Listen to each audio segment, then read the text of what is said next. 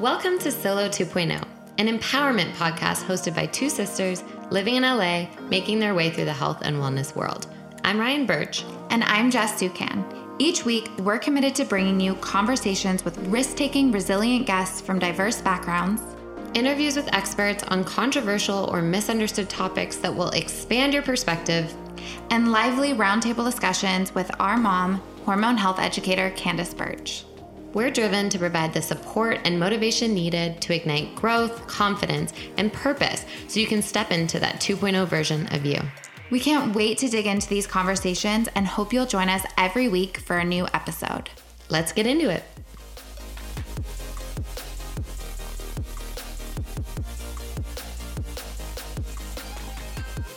Welcome back to the Solo two point oh podcast. I'm Jess, holistic health coach and founder of Body Bliss by Jess. And I'm Ryan, co-founder of Your Hormone Balance. Today we have Carmen Renee on the podcast, who is a model, speaker, and body acceptance activist. Carmen shares insightful, thought-provoking captions on Instagram, along with unfiltered, unairbrushed photos, celebrating her curves, rolls, and every bit of cellulite, encouraging others to be kind to themselves, embrace and accept their bodies as they are in all of their beauty. Carmen also shares a lot of of realness, recipes, plus-size fashion tips, and more on her YouTube channel, Eat the Cake Too, which she plans to ramp up even more in twenty twenty. But it's really on Instagram where Carmen has a thriving, engaged community of followers through her account, Eat the Cake Too, which she describes by saying, you know the saying, you have you can't have your cake and eat it too? Well, in my world of self-discovery and body confidence, you can. You can be curvy and fit, be different and beautiful, have your career and be super mom. See where I'm going with this? The point of Eat the Cake Too is to step outside of the box society likes to put us in, define your own standard of beauty, and love your body every step of the journey. We loved hearing Carmen's story of body acceptance, how she got to this place, as well as how she responds to the negativity that inevitably comes along with being so open and vulnerable. So Jess and I were drawn to Carmen because of this intense confidence that she exudes. And we have just been really wanting to have a body positive person advocate on the podcast because it's also something we've really struggled through with our whole lives. Mm-hmm. And I think it stems from just sort of comments that maybe our mom has made, our grandmother has made. And I think a lot of women can relate to that. It's not necessarily always that like our parents mean to say these things that can be harmful in some ways to us, but it, it does impact us and it can create insecurities. Mm-hmm. And, you know, maybe to some it would seem ridiculous, you know, and but I think no matter what size you are, everybody deals with insecurities. And so it's identifying that that's a problem for you and figuring out ways to work through it. And that's where Jess and I are right now. And especially in this last couple years, we've come together when we have just days where we're being like, just really mean to ourselves. And we reach out to each other and we give each other pep talks. And we're always like, you're being so ridiculous. Like just wake each other up out like, of that. What are place. you thinking? But like, we can't get out of our own heads and we know we're, that we're not alone. And so we were just so excited that Carmen agreed to come on and, and share how she, her confidence journey. And, you know, the risk in all of this is that people don't deal with these insecurities and it turns to an eating disorder, or it turns to punning, punishing yourself forever in the gym, or just being so miserable and unhappy. Dieting your whole life, yeah. Never feeling like you can go anywhere and feel accepted or feel loved or feel confident, and just always being in your head. Yeah. And it's not... healthy is relative. We all have our own idea or, you know, version of what healthy is for us. And we all have to find that. Mm-hmm. And so just not pointing fingers and judging someone else, but just finding a place where you feel nourished, you feel happy, you feel your version of healthy. And, and I feel like Carmen makes some really great points that can be helpful for anyone looking to get a healthier place with their body, with their body image. And we just wanted to start by sharing some of our own, um, kind of experiences with our body positive journey, I would say. Yeah. Jess, you've had, you've worked through a lot more than me because as you've shared a lot, you were a yo-yo dieter and you gained and lost over forty pounds multiple times. So having to see yourself at different sizes and adjust and kind of come to terms with where you really are, I think has been really hard for you. Yeah. I mean, it's definitely a challenge. I am coaching other women in this area as well. And, you know, it's something that I still have to catch myself on, you know, the comments that I make about myself or the days that I get really low Or, you know, I feel on top of the world one day and the next day, for whatever reason, I look in the mirror and I'm unhappy with what I see. And in the past, that would have led to restricting my food or going on some like crazy crash diet or just staying home and, you know, being miserable. Now I have the tools to kind of bust out of those places. And a lot of it is, you know, talking to my sister. Thank God for our conversations. Um, and I'll share some of the things that have really helped me, but it has been, it's a shocker when you're up forty-five pounds more than you are at one point, almost fifty pounds more than I am now. And then you're down twenty pounds, and then you're up ten pounds, and then you're down fifteen pounds, and then you're down another twenty, and then you're up. And it, it just, it's very, it drives you insane. It makes you feel like a crazy person. You never really know what you look like. And I, a bit of dysmorphia comes into play. Mm-hmm. And I have worked with clients in the past when I worked for this national weight loss clinic that Rye also worked for, where we would put our clients on this diet and that was specific to these centers, and they would lose upwards of two hundred pounds. There was many people that lost, you know, over a hundred pounds, and they would, I can remember in particular, this one client of mine who lost about eighty-five pounds, and she had hit her goal weight and she wanted to go below it. And I was trying to explain to her that it would be unhealthy for her to go below that weight. And she just said that she still felt when she looked in the mirror that she wasn't small enough.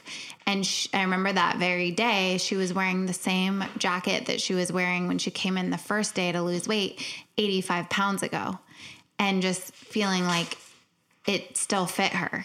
And I had to take her out to the mirror and show her, look at yourself in the mirror and look at this coat and look how much room there is, you know, and she just couldn't see it. And not only can she not see it, she's trying to go even she's trying further. to go even further to Never a very enough. unhealthy place.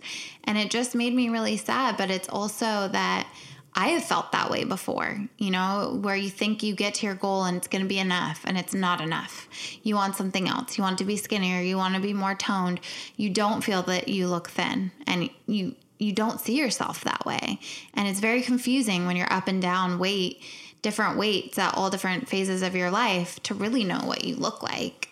So I think what's really helped me is, number one, surrounding myself with people that I can talk to honestly and openly. And I think with you, Rye, I didn't always share how I was feeling. You know, I was pretty private with everybody, and I would just deal with it by, like I said, going on some restrictive diet or just kind of trying to control it in some way, like punishing myself at the gym or just not eating, like skipping meals.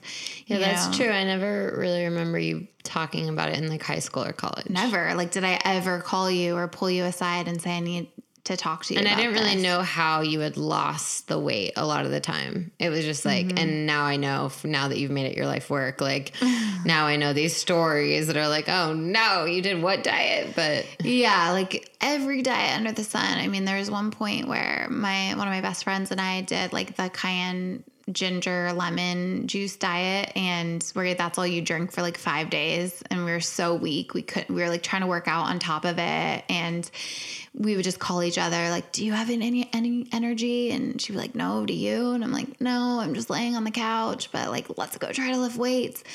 And eventually it ended us like ended up with us ordering like an extra large pizza and inhaling the whole thing and just saying screw it. You know, and it was like, that was very normal for me. But now, you know, I talk to you regularly and you talk to me, and I really think that we help pull each other from these places. And it's also the friendships that I've made that are all supportive, and, you know, the community that I have, and then the people that I choose to consume their content on Instagram. I mean, thank goodness for Carmen. I feel like ever since finding out about her, her posts just really resonate with me and help me when I need it the most. And other, you know, letting go of toxic friendships or um, unfollowing accounts that make you feel less than. And then I would say another major thing is learning to dress for your body type, because a lot of us are trying to fit trends.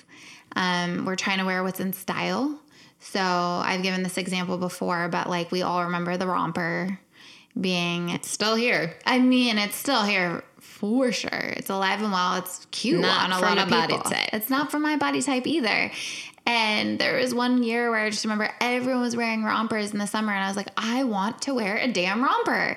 So I tried on like fifty rompers and I just felt so depressed because it never looked the way that I wanted it to. And I just felt so awful in it. And and then I, you know, crop tops are really hot right now. So I've seen so many people trying crop tops and I don't feel confident in a crop top. So I'm not going to wear a crop top. It's a limited uh, audience for that item. Right. But it's, you see a lot of people. Yeah, no, it's very big. Wanting to make it work, you know, because it's in style yeah. or whatever the latest trend is. I think we get caught up in these trends and we get caught up in what we should be doing. We talk a lot about the shoulds, but it's like, oh, I should be eating this because this person said I should and she looks great and I want to look like her. Or like, I should be wearing this fashion because she's my favorite fashion blogger and I want to look like her. You know, and we just have to put the blinders on and the earmuffs on and just, no, we shouldn't be doing what everybody else is do- telling us to do. We should be doing what feels good to us. Yeah. So getting back to the basics, you know, everyone needs a great leather jacket. Everyone needs a great denim jacket, a great, you know, white tee or a black tee, good pair of fitting jeans, like a nice pair of black boots. Yep. And if you get to those basics that look really good and that make you feel really good, you don't need a ton of clothes. Yeah. Because women wear only twenty percent of their wardrobe. Um, there's stats that show that. And so eighty percent of it, you know, probably don't fit us, probably don't look flattering on our bodies. And so when we're getting dressed, it's stressful because there's a million clothes and we're trying on all these things that don't make us feel good. And yeah. then we're feeling like we have to lose weight. Yeah. Like a little tantor- temper tantrum. Tantrums. Yeah. Or like I've had so many tantrums. So I'm just like, yeah. I don't even want to go out. I know. Trust me. I know. I'm like yeah. sweating and like yeah. never leave enough time to get ready. It's ridiculous. And then you kind of feel guilty because you paid money for that thing. So you're trying endlessly to make it work. Yep. And it's not freaking working and yeah. it's just the most frustrating thing ever. Um, I still have a few things I can think of in my closet where I just need to get rid of them because they're not working. But yeah, I mean, and that's one thing that I'm pretty passionate about. And I've written some Instagram posts about this. It's like accentuate the features of your body that you're really proud of.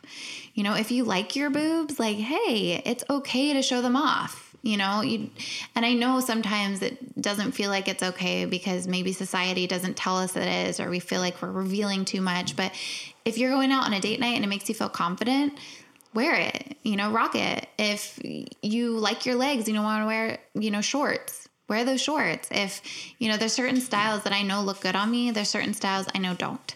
And I have just stepped into that.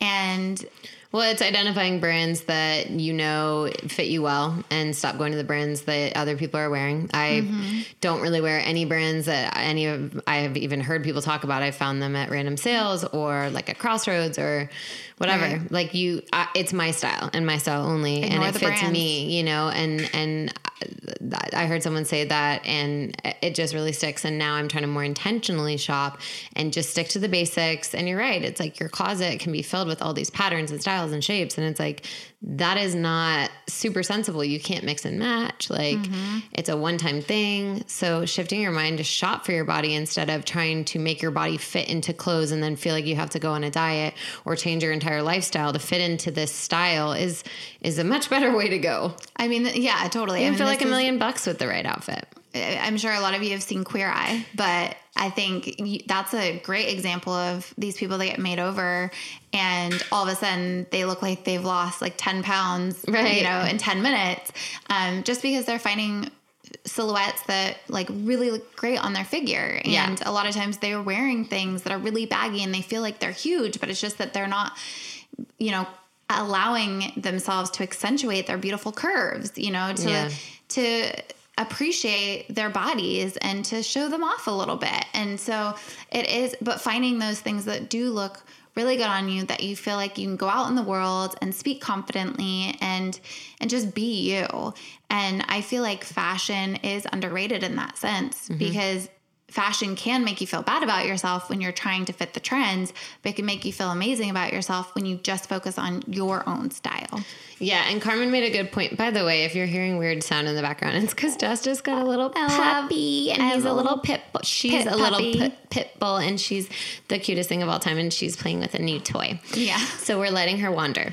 But Carmen off air mentioned, you know, one way that people can support this movement is being aware of brands that offer sizes over a large. Like n- not offering even an X L is, is ridiculous. Like, right. Don't make people feel awful th- that they can't fit into your clothes. And even stores like H and M, I've gone and I'm three sizes over what my normal size is. And then I'm thinking that takes me immediately to depression. And I don't care what size you are. Like, if you go try something on and you are two, three sizes above, like, you immediately are going to feel bad about yourself. And you feel like you have to go on a crash diet tomorrow. Yeah. Immediately. Mm-hmm. That's where my head went. Or you should skip dinner. Yeah. It's, it's just terrible. And then later, I think you told me, Jess, that that H and M is like European sizes. Like, why? Let's, right. let's go ahead and update that for you, for the U S Mm. And let's do away with the double zeros. I just wish we could take away sizes on clothing altogether. Altogether. I yeah. really wish we could. It's a whole nother thing for mm-hmm. sure. But I just wanted to share my own sort of body love journey, I guess. Last year I was really de- dealing with negative thoughts. Well, I've often dealt with negative thoughts about my body, but also just came to a point where I wanted to make a change. And so I looked up therapists, and I was looking for someone specifically that helps with self-esteem and body confidence. And, uh, she, I found this woman that I talked to on the phone, and she said she, it was what she specializes in, but it was also like, it was one hundred fifty dollars for fifty minutes, and I'd never seen a therapist, and I felt like it was a big investment, but I was also just really convinced it was going to be valuable. So I met with her, and from the very beginning, she was like, and I haven't, again, seen a lot of therapists, so I don't know if this is a style, but she was like, it was almost like we were, she was trying to gab with me like we were friends.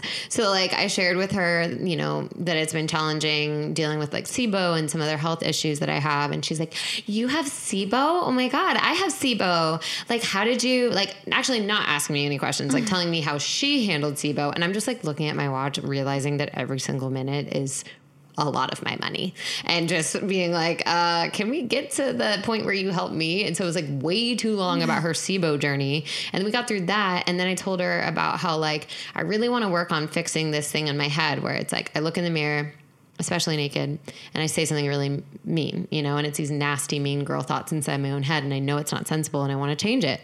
And she's like, oh, girl, like, I lost a lot of weight.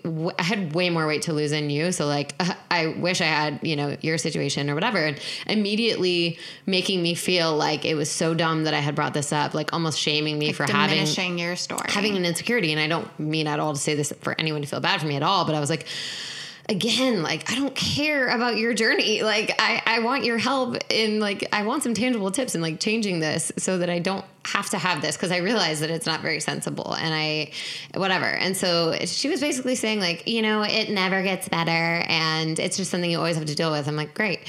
And then she tells me, because I was telling her that I work out a lot and I don't really feel like I always see the progress, or like, and maybe that's in my head, but I'm just like, I, I just don't feel like I'm seeing the changes as much, and I'm always just still negative in my head. And she's like, well, maybe you should be taking some before and after photos, you know, so you can really see like how far you've come. And like, I'm like, I don't really know that that's going to help me, because I feel like a lot of times when I see photos, it kind of has the reverse effect. And then I, and then she told me that I should regularly weigh myself too, to track progress. And I was just thinking, like, my sister would be so livid right now, because you always are like, you don't so encourage mad. people to weigh themselves. I haven't weighed myself in forever. I really try to go off of how I'm feeling in my clothes. Like, if things are really tight, then I know, like, I don't need to jump on the scale. Like, I know I need to do something else, you know?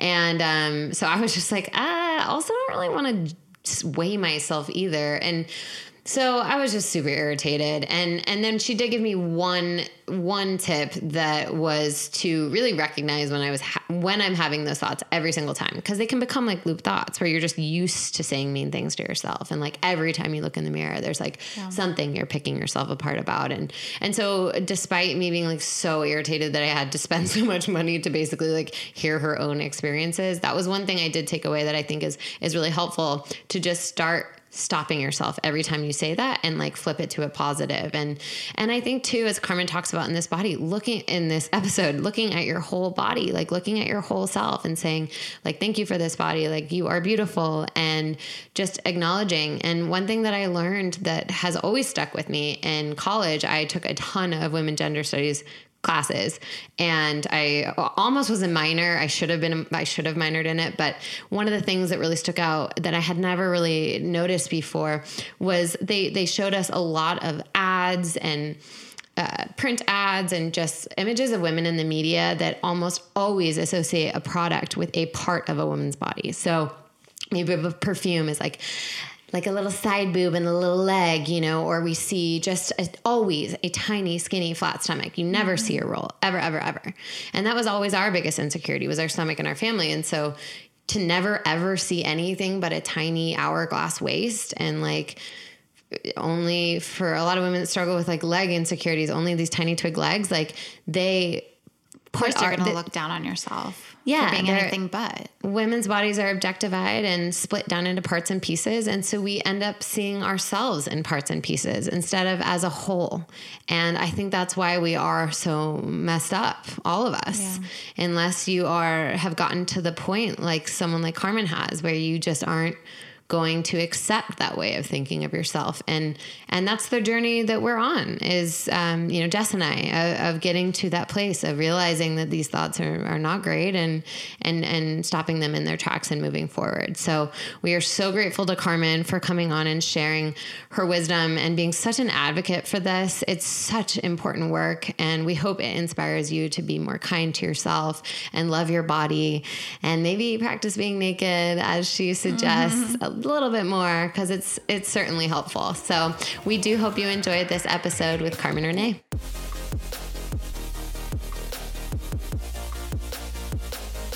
Well, Carmen, we are so glad to have you here. Thanks Thank for you. joining us. I'm so happy to be here.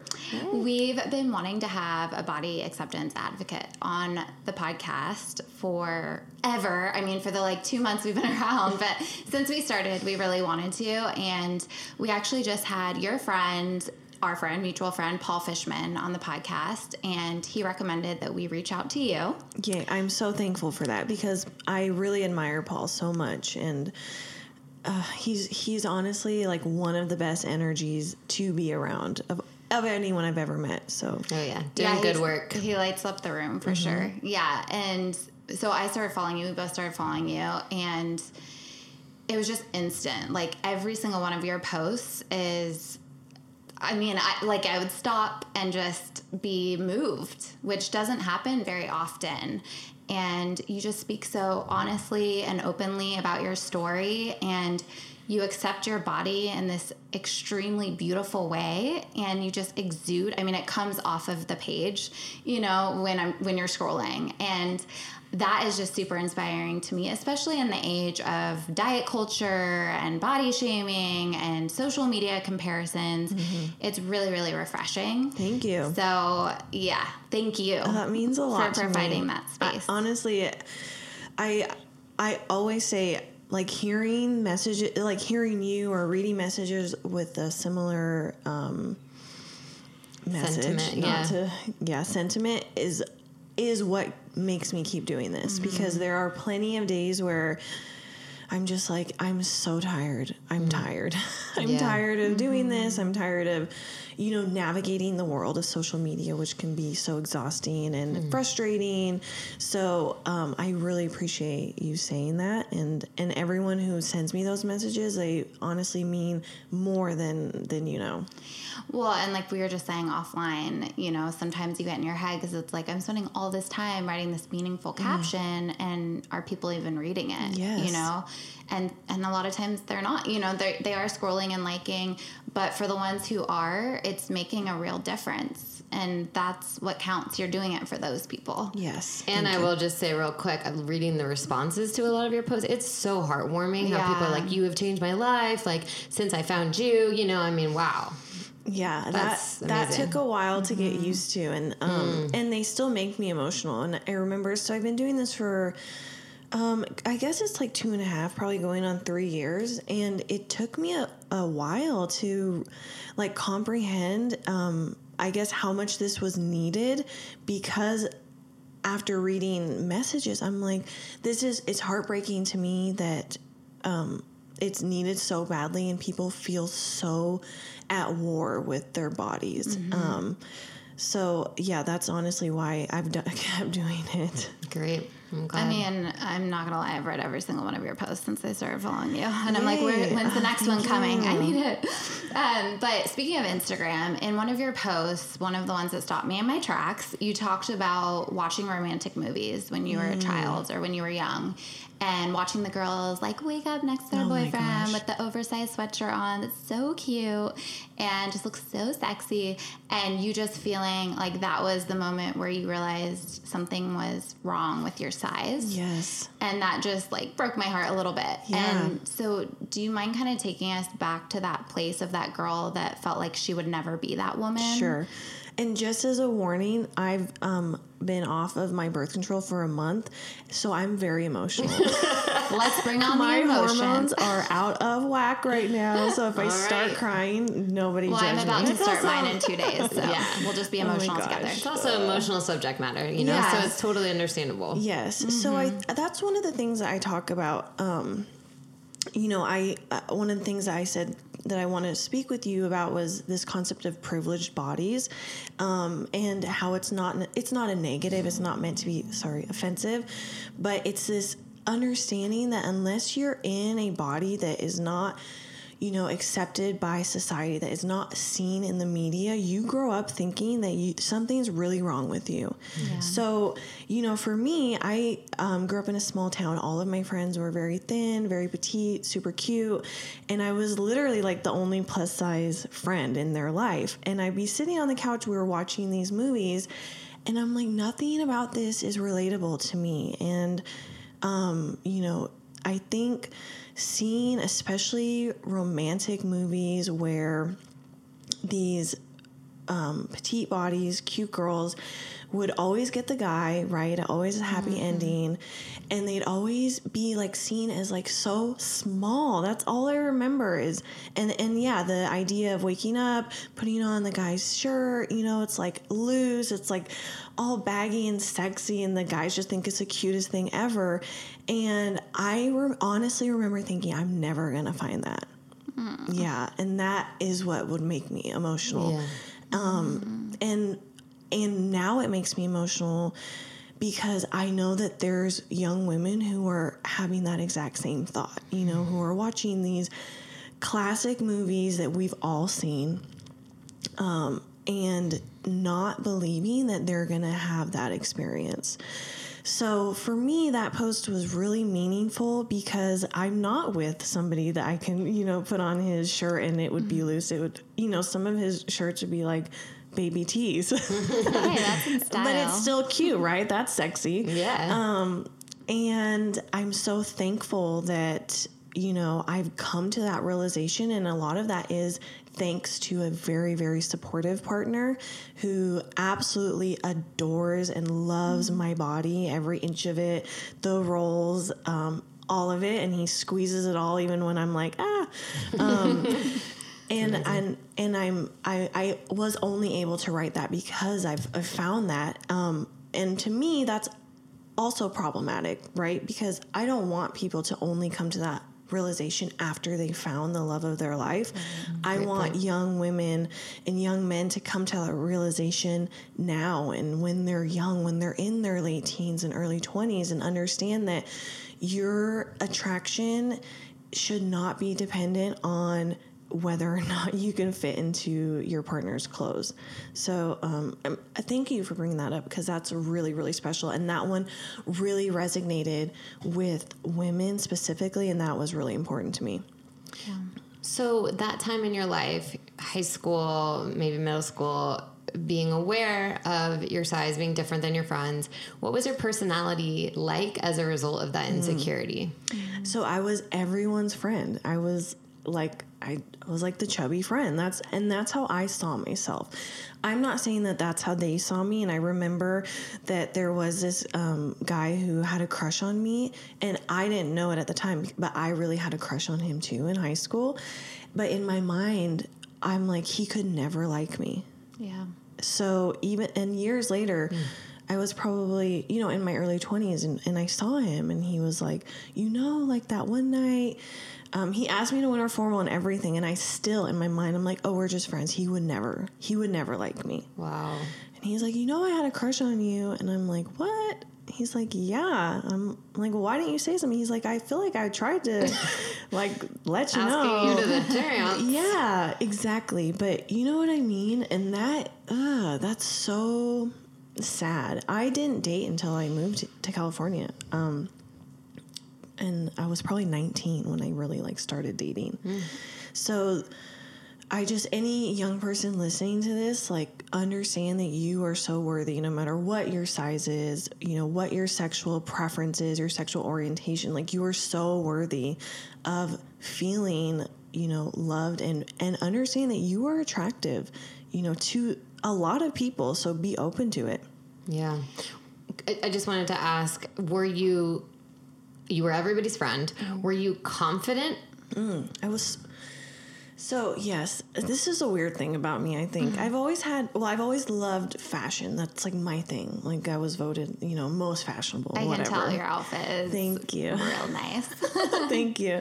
So I, I think that was kind of where I um, found my confidence, was through fashion, even though at the time the choices for plus-size bodies was um, way more limited than yeah. it is now. Um, I I was really confident in my fashion choices, which gave me like this aura of confidence. And um, where I really was insecure was with my lymphedema, which is what causes the swelling through my legs and feet. It's a condition that um, basically, you know, you've you have a damaged lymphatic system. So that was where really, really where I struggled. Um, not ever wanting to wear shorts, not ever wanting to wear sandals. Like, I don't want you to see my feet or legs. And it's like, not only could I not fit into any of my friends' clothes, but the shoes, it's like, oh my God, no one will ever have shoes that fit me. So, um, that was really hard for me to navigate. But as far as, yeah, I, I, um, my friend had referred to me like as an alien, and I and I get it, because like I have this like weird aura, and I always have, and, and I don't really know where it came from. I honestly think it was just like a self I don't know I don't know it's like such, an aura of confidence. Yeah, so maybe like more like a unicorn. Yeah, okay, a unicorn. Yeah, yeah, I like that better. Like unicorn. Like a unicorn. And I don't know where it came from, because um, unfortunately I don't feel like I had a lot of really confident women in my life. I definitely had mentors that I looked up to, but um, I don't know where it came from, but I'm so thankful. And then I, that was me. I'm like, oh, I'm everyone's friend. I love everyone. I'm friends with the cheerleaders, the jocks, the, you know, drama people, the band people. Like, that's just me. I'm everyone's friend, and I know how to dress. People look up to me for fashion style. Okay, cool. Like, that's me. Right. But how did that impact you, being everybody's friend? Yeah, it just made me, and I and I really honestly attribute that to um, media. The media mm-hmm. is thinking that I would never be anything else. Honestly, I so my dad was, we were like cow, cowboy people, okay? He was into like roping. My sister and I rode horses and barrel raced, and I just remember this weird fantasy that I had of like meeting a cowboy and like living happily ever after. And as I got older, um, and I was still in Oregon in my teens, I'm like, oh my God, like I'm never going to find, that's just never going to happen for me. Cause why would I think anything else? I, you know what I mean? Yeah. I didn't see it. You're not seeing it. Yeah. yeah. I didn't see examples of that. I mean, I had my parents, um, but I think as kids, like you don't really see your parents as, I don't know, like for me, it just wasn't an example of happily ever after, or I could have that. Yeah. For me, I was like, me and this body, like, forget it, you know? So how did you start to rewrite that narrative and kind of flip the script? Because you obviously have done that. Yeah. So how did that start? Like, where did I that journey begin? Leaving my town is, is um, and I've always been very independent. I've always been very private, you know, with my family. So I didn't, I don't remember having the conversations with my mom until probably like two or three years ago about body image and how growing up, how we grew up really affected me. It took me leaving that environment and just creating kind of a new narrative for myself. Once I came to California, um, you know, thank God. It's like this melting pot of everybody, and there really is someone for everyone, and, you know, all different walks of lives and preferences. And so I was like, oh my gosh, like I have a body that people are attracted to.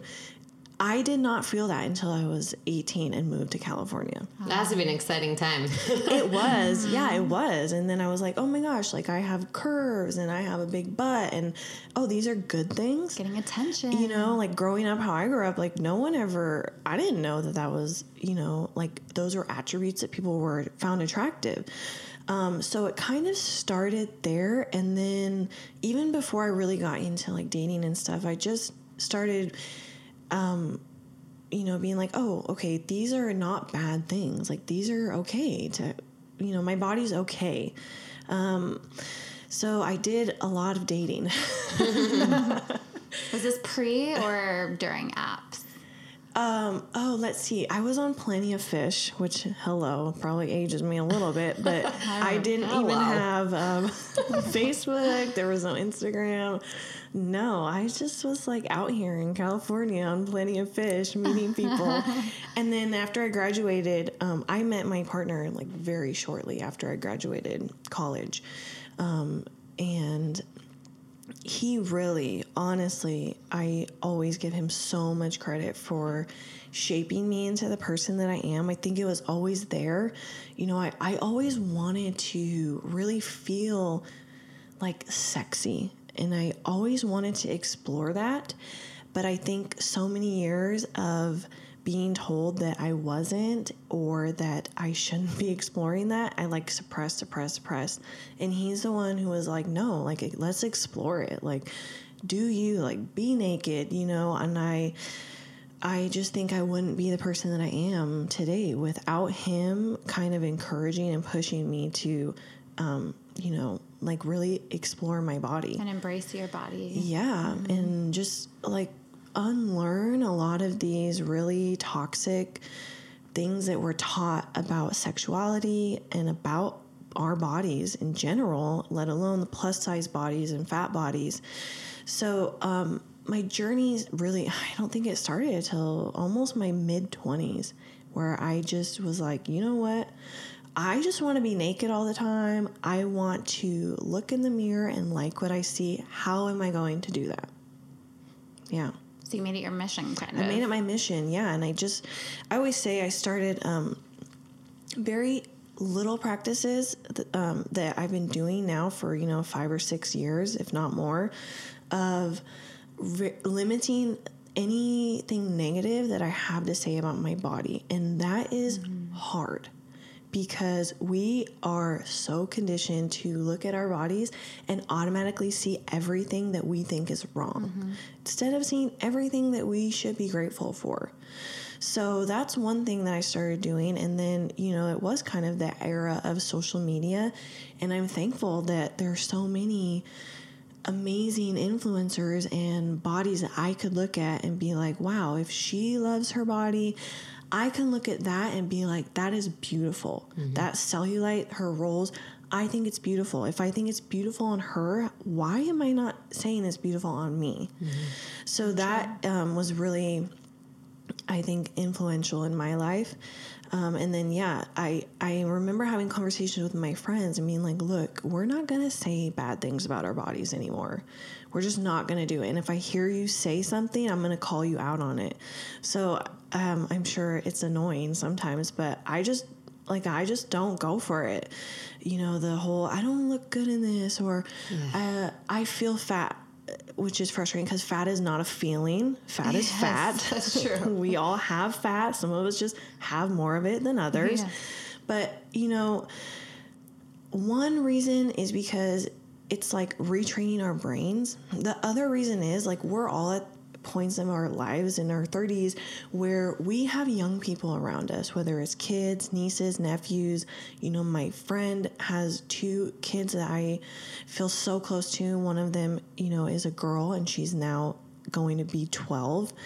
And since she was like six or seven, I'm like, look, we're not going to do this, because our minds are hearing it, and we're just continuing this negative cycle, but she's listening, mm-hmm. you know, and our boys are listening. And I've been around plenty of men who feel entitled enough to comment on a woman's body. And part of that for me is all learned from hearing their mothers or grandmothers constantly ridicule their own bodies, you know, and then these men grow up thinking that they have a say-so. Mm-hmm. Did you experience that with your mom or grandmother? Any comments that really struck you? Because I know off air we were sharing with you, like, our mom would refer to herself as a small cottage a lot, mm. and like, to bring attention to, to like, oh, down. The Birches just have bellies, you yeah. know, and then at a young age, it's like, oh, I do, I do. And then you just mm-hmm. fixate on that. Yes, mm-hmm. absolutely. Um, you know, I'm, I'm really, I feel very lucky to have been able to have this conversation with my mom a couple years ago about how, you know, insecure she has felt about her body in the past. And Um, a lot of that came from her childhood and her upbringing of f- always feeling like, you know, the chubby sister. And if you saw my mom, you know, when she was growing up, like, she literally looks like a supermodel to me. Wow. But, it, you know, this was a different time where being mm. a size ten or size eight was considered like huge. You know what I mean? Yeah.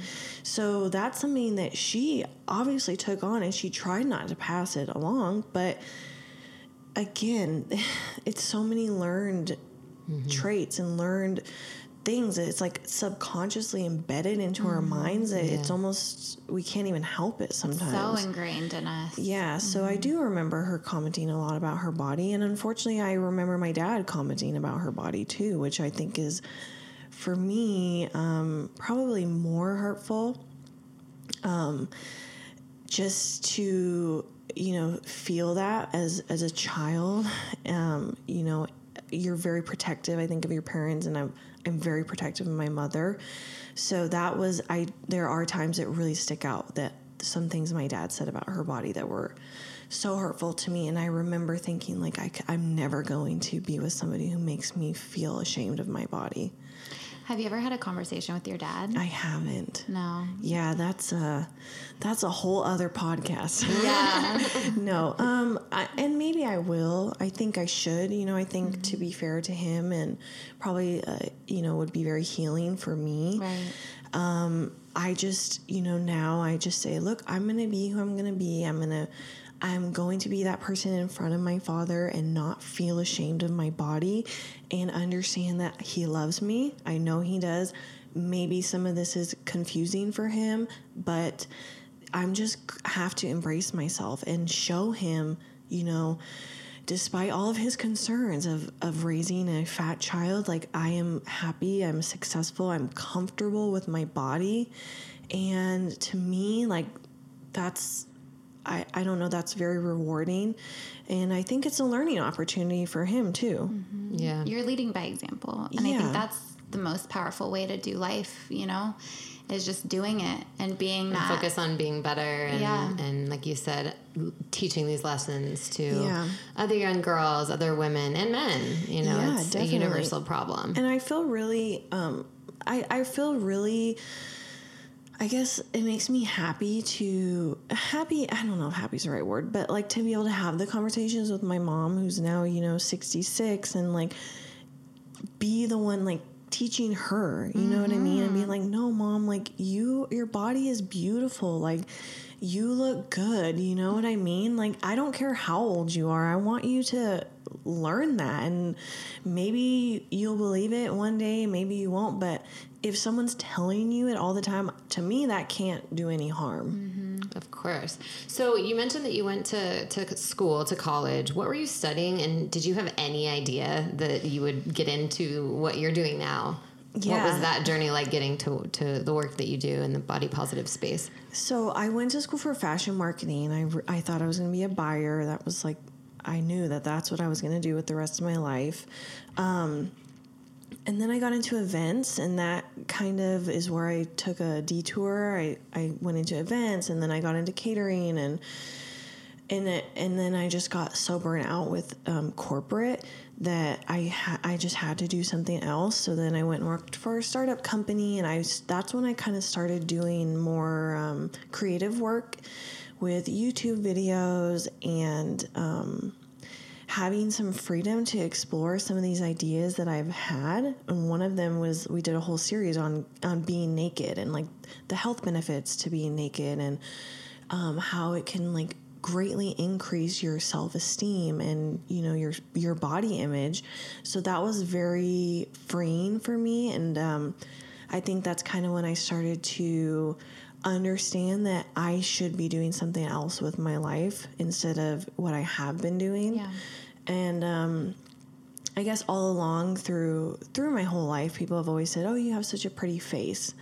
Um, and, And I, I would say thank you. But in my mind, every time someone would say that, I'd always be like, well, what's wrong with the rest of me? Mm.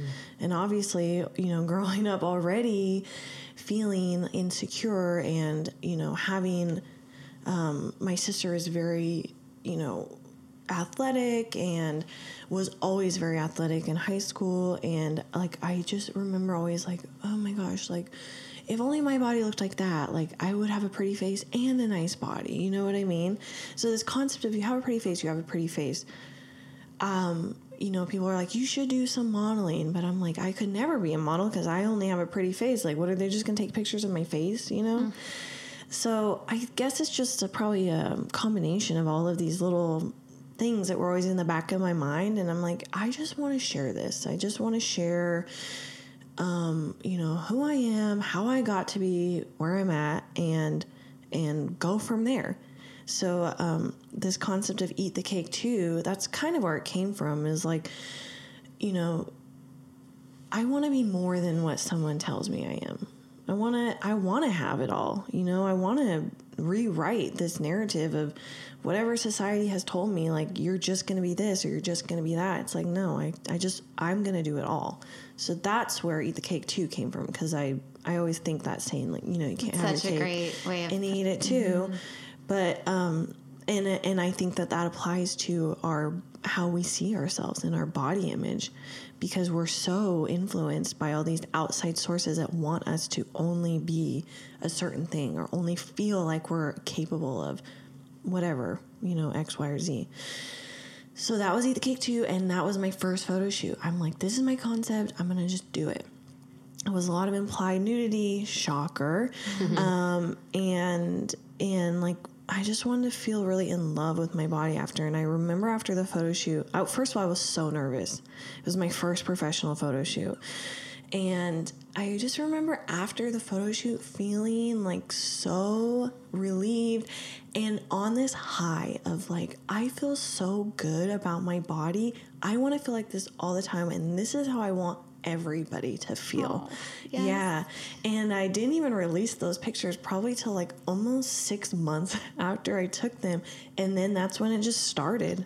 It was this crazy rise on social media. I, I don't even know how to explain it. It's just, it, it was all very organic, and, um, you know, companies started finding me, and then people would share my photos, and yeah. Can that. you describe a little bit about what the photo shoot was like? Because for people who don't follow you yet, mm. um, kind of set the scene. Cause yeah. It's, and it's something I really recommend for everybody, no matter, you know, if you're choosing to share the photos or, you know, you want to go into modeling or body acceptance work.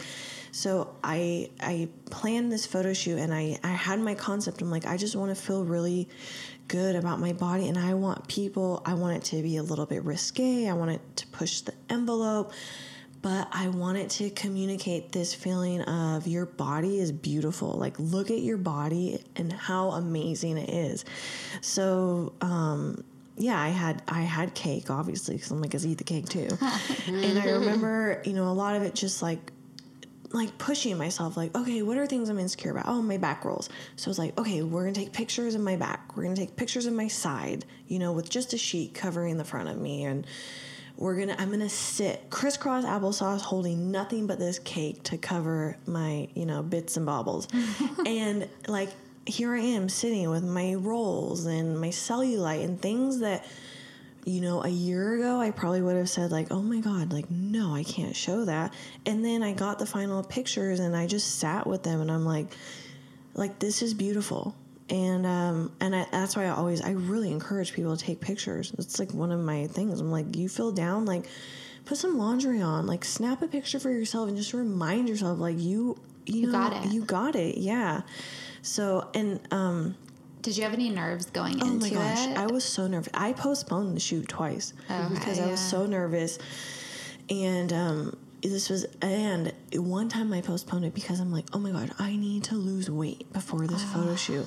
And then, you know, a while after, I was like, Carmen, this is not, like, think about your mission. Think about why you're doing this and how you want people to feel. Like, you don't, you don't want people to put their lives on hold because they want to lose ten more pounds. So it was so mental, you know, you know, you get in your oh, head, one hundred percent. You just get in your head about these things. Um, but it was such a great learning opportunity for me. And I, and I think that kind of contributes to the success that I've had on social media because I'm very open about those things. Oh, yeah. You know, I'm very open about the fears that I'm having, the vulnerabilities that I'm having, the body image issues that I'm having. Like, I'm not perfect. Nobody is, you know, N- nobody wakes up every single day and, you know, is absolutely in love with every aspect of their body.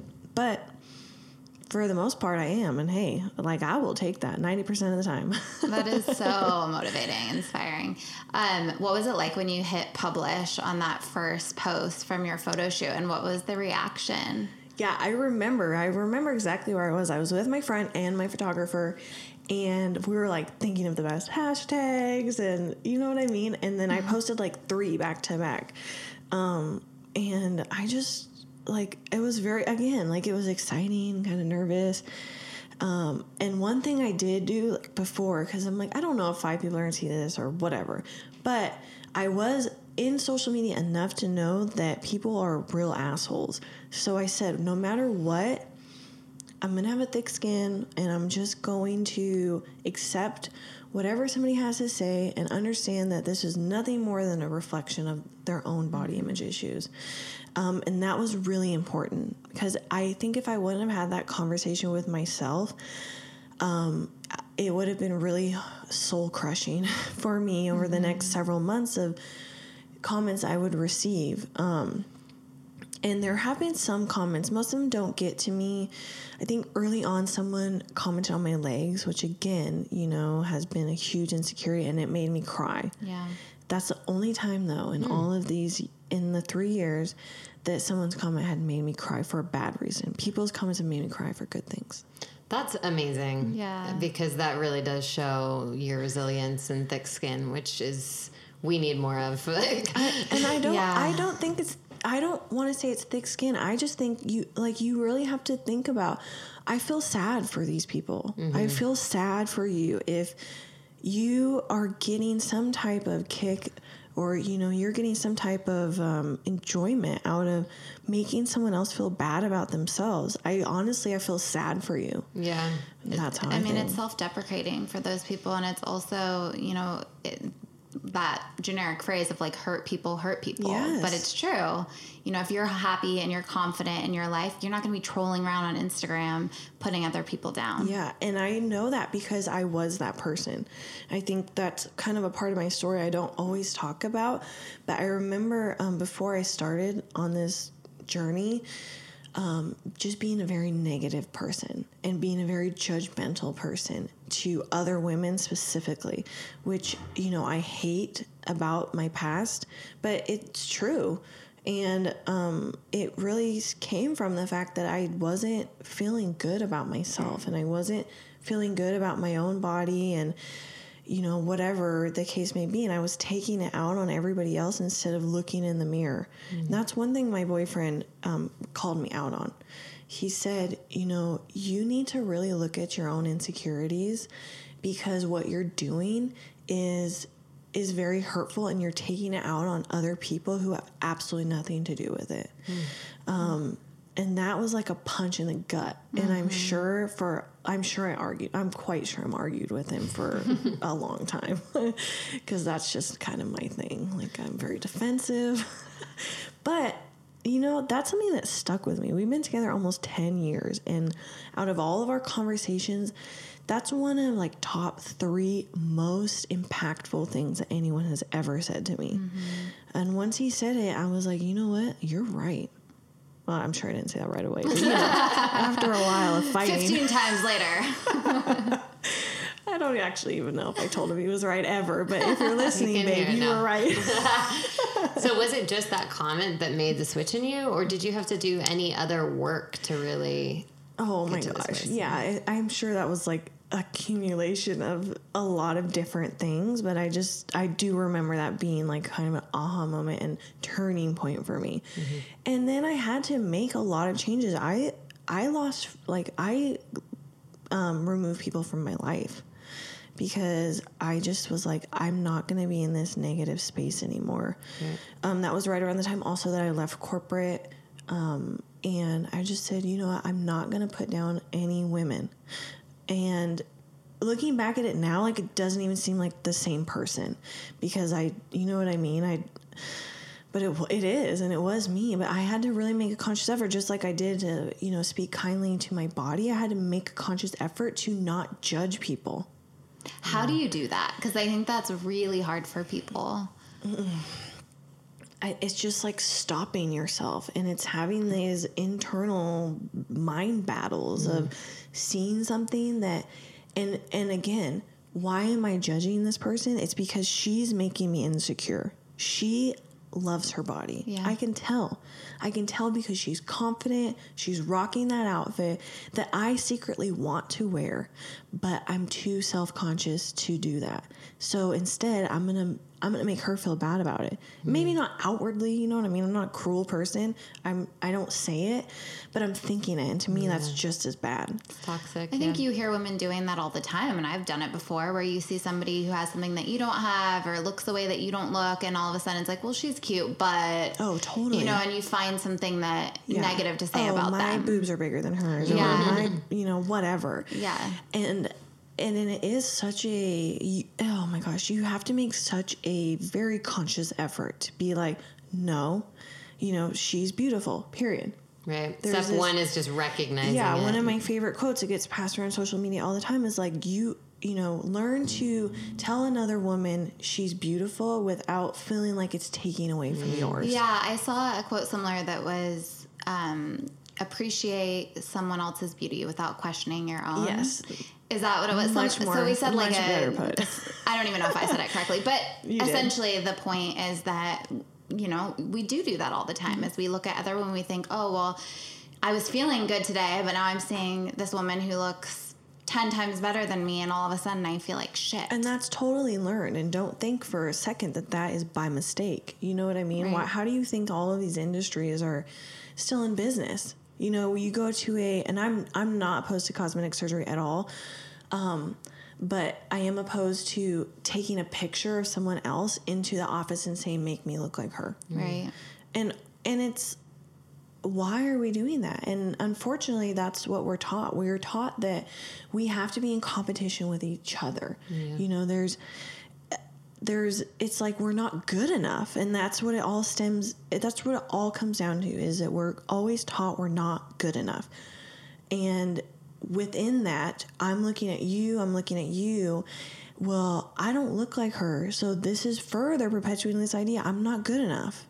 Mm-hmm. Well, if I'm not good enough, then she's not good enough. I don't like her either. Mm, right. Yeah. So negative cycle. Yeah. It's like, it's really unfortunate that we just grow up in this society that just keeps spinning us, like spinning us out of control and spinning us into these really toxic spaces that all they're doing is just, I don't know, we're just spending money and feeling like shit. And also, you know, you recognize that women can, and you said you let go of some toxic friendships, mm-hmm. relationships, mm-hmm. because women and men do this, but you kind of attract people that have a similar way of thinking as you. So if you are somebody who puts other people down all the time, or if you're a gossiper, yes, you might gossip, attract those that was people, a big one. Right? So you're around all these other women who are just gossiping about other women and then putting their bodies down and kind of bonding over this like sick ness of putting each other down, and and yes. then all of a sudden you become this negative person. And so you, when you come to this place of waking up, I don't want to be like that anymore, I don't want to feel this way, I don't want to think that way about other women, you kind of realize you have to change your friends or your circle. And so that brings me to our question of, when was it that you kind of discover the body positive community, and what was your first experience um, within that? Yeah. So it was all kind of right around the same time. I was probably about um, twenty-five when I discovered. I was super late to Instagram, just F Y I. Good for you. You had a life. Yeah, yeah. I did. Um, and I remember finding women, and I was, I was very, very new, I think, to my like journey. So it was, even then it was a little bit toxic. Like, um, even seeing like women in the body positive community and wanting it so badly that it almost was, um, it was like hard for me to comprehend.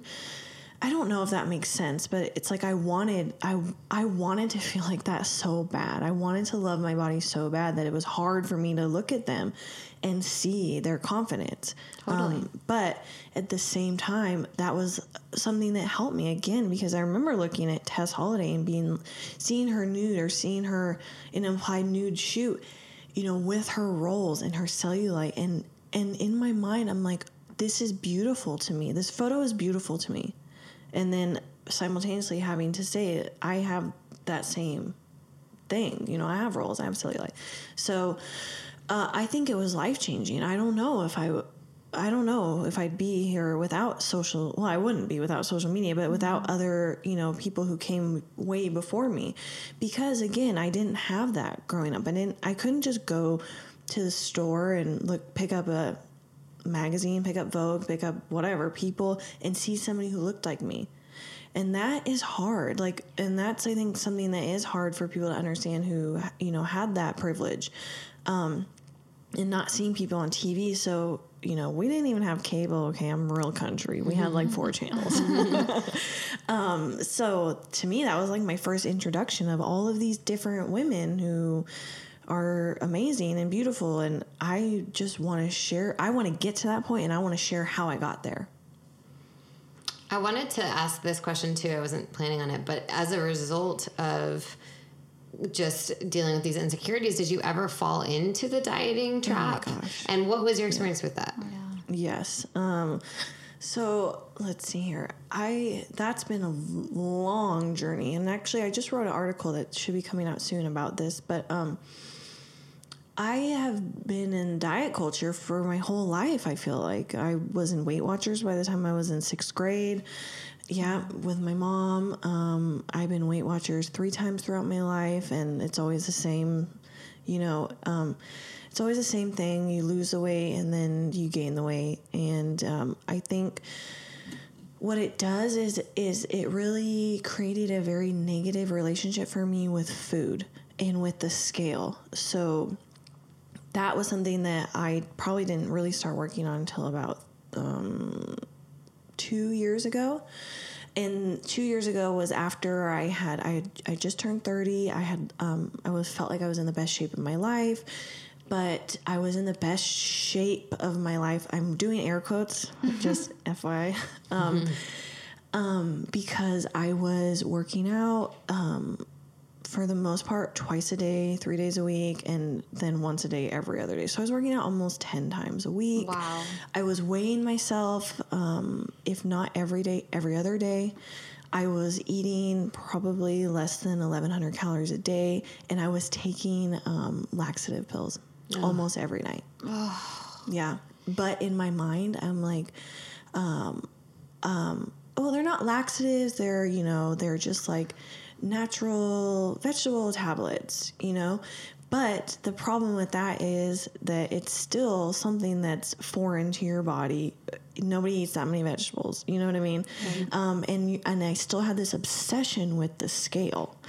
So that was, and again, going back to Weight Watchers, for me, that was the trouble, because everything has always been associated with a number, whether it's a number tied to a food, Uh, point system, or it's a number on a scale. And the number on the scale, I'm like, this is the only thing that is really showing me, you know, my worth. Um, so two years ago, um, I'm like, I can't, I have to, I have to move away from the scale, because it's really toxic for me. Um, and I need to start really developing relationships with food that actually makes sense. By that, I mean, you know, what is this food doing for my body? How is it making me feel? Not is it, you know, causing me to gain weight or lose weight? How is it making me feel? And that's when I started to do a lot of research on, um, you know, obviously everybody's different, but like for me, dairy and gluten have real side effects that hinder my uh, circulation, which I already have issues with because of my lymphedema, and also processed foods, like really diving into the effects they have on you mentally. Um, you know, my mom had a great Um, therapist that she was working with that gave us a lot of information on how processed foods and certain wheats and grains affect you, um, anxiety levels and depression levels, which is something that is hereditary and I struggle with. So I guess that's, I shifted my thinking of good foods and bad foods into like, how is it actually feeling my body and making me feel? Um, and that was a really big turning point for me, because I know my body changed a lot. And I also started working um, with a friend of mine who's a trainer, and she like educated me. So mm-hmm. I guess the word here is education, you know, educating yourself with nutrition, educating yourself with fitness, what actually works and what's actually healthy and sustainable mm-hmm. versus I need to see this number on a scale and I'm going to do whatever I can to get there. Um, so, and that's when I was like, I can't, like, I can't be a part of diet culture. Um, that came a little later, obviously, in my, even in my Instagram career, I would say, because, um, I, I thought I was healthy and I thought I was doing all the right things, but looking back at it now, I'm like, that probably was not good for me. And it's not something you can sustain. Yeah. Right. And I can so relate to you, because a big part of my journey is yo-yo dieting for twelve mm. years, and it is mental yes. as fuck. Like it is, it's bad. And yeah. that scale, like you said, it has the ability to make or break your entire day. You step on, you're up a few pounds, you know, it's like, oh, I was feeling really good going into this party, and now all of a sudden I, I'm looking at myself in every mirror I walk by. Yes. I don't feel confident speaking to anybody in this room. Or maybe you've lost weight, and then all of a sudden it becomes this, well, now let me like reward myself because I've lost weight, or let me restrict more, you know, before this party. So then all of a sudden you're going in with this restrictive mindset. So it's just no good comes from the scale. I say smash the scale if you can. Yeah. And for somebody who wants to get off the roller, ro- roller coaster of the yo-yo diet, like myself or so many of the women that I work with who just really want to break free from that control, are there any tangible tips that you would give them to kind of start working on now? Because I think that's a big part of it, is being terrified of letting go of the control, and also yeah. being terrified of gaining weight. Mm-hmm. Well, that's, and the, both of those are so natural to feel. I mean, we shame weight gain so much. It's, it's, it's crazy, but I think that, you know, I, obviously I'm I'm not going to give any professional advice when it comes to nutrition or fitness. I think the real advice I can come I can give is, why are we doing this? You know, why? Why are we thinking that we have to lose weight so badly? And and it's mostly, again, it's because someone else is telling us to. Someone else has created this idea of what is beautiful and what looks good, and they've attached a number to it, which is insane, because anybody who knows anything about, you know, our bodies or nutrition, like our bodies are so different and process things so differently. You know, I could eat the same thing as you, you know, for a week, and I could gain ten pounds and you could lose five mm-hmm. pounds. We just don't know. But I guess one thing I didn't mention, that was a turning point for me. Like, why do I, why do I want to lose weight? Why do I not like my body? And it really came down to someone else telling me to. And at the end of the day, they're profiting off of my insecurities, right? So whether it, it is the diet industry or even, you know, the beauty or fashion industry. So for me, I would give the advice of really take some time and understand that you are so worth loving your body today, just as it is. No matter what the number says on the scale, you're worth loving your body. And if you can love your body now, you can love your body ten pounds up or ten pounds down. But if you don't love your body today, no matter what the scale says, you're not going to love your body. Mm-hmm. And that's, that's so much more important than any diet or any number to me is is this understanding of feeling worthy and feeling, you know, like like we're good enough. Mm-hmm. So that's kind of what I want people to get to, a point of feeling that, because to me, it's all mental, right? And the better I feel about my body, honestly, the better I want to do, whether that is, you know, being a little bit more active or just listening to it, whatever it's telling me. Yeah, sometimes I need just a break. I just need to stay in bed all day and whatever, eat, you know, I don't know. Eat the cake too. Yeah, eat the cake too. Eat the damn cake. Yeah, but then most of the time my body is telling me what I need. It wants me to be active. It wants me to be moving because of my lymphedema, and it wants me to be nourishing it. To me, though, that's it's not the same as, you know, losing weight or or having anything associated with with weight. But, you know, it's hard. And um, the diet culture, this diet industry is, is taking over every aspect. They've, you know, it's funny because I talk about the body positive movement a lot and how it really was designed for marginalized bodies and, you know, bodies that we don't see every day in the media. Um, and now I scroll through my body positive hashtag and I see the, um, you know, quote unquote fit tees, and I see bodybuilding, and I see, you know, extremely thin women in bikinis, and it's like soul crushing to me because it's like they're taking it over. They're taking it over. You can't have anything without somebody trying to profit off of in your insecurities, mm. and it's very, it's very disheartening to me. I wanted to bring up, you know, the fact that people will say that being overweight is unhealthy. Mm-hmm. And here you've spent your whole life restricting yourself, punishing yourself with workouts, and you're not, it's not working for you. It's making yeah. you miserable. That's unhealthy for you. Yeah. You know, so how, and toxic. And so how do you respond to those sort of comments? Yeah. Um, well, for a long time, I would really go and try to defend my health and, you know, and I am a huge believer and advocate for our health cannot be measured just again on a number from a number on a scale. Um, there are millions of people with chronic illnesses who would not be deemed healthy, who would fit, you know, whatever your B M I chart says. I'm, you know, one of the people with a chronic illness with lymphedema, and, um, we just, it's very ignorant for us to say, one, you know, what, how health is measured by weight, and two, that somehow we're telling these people, if you're not healthy, you're not worthy of loving yourself.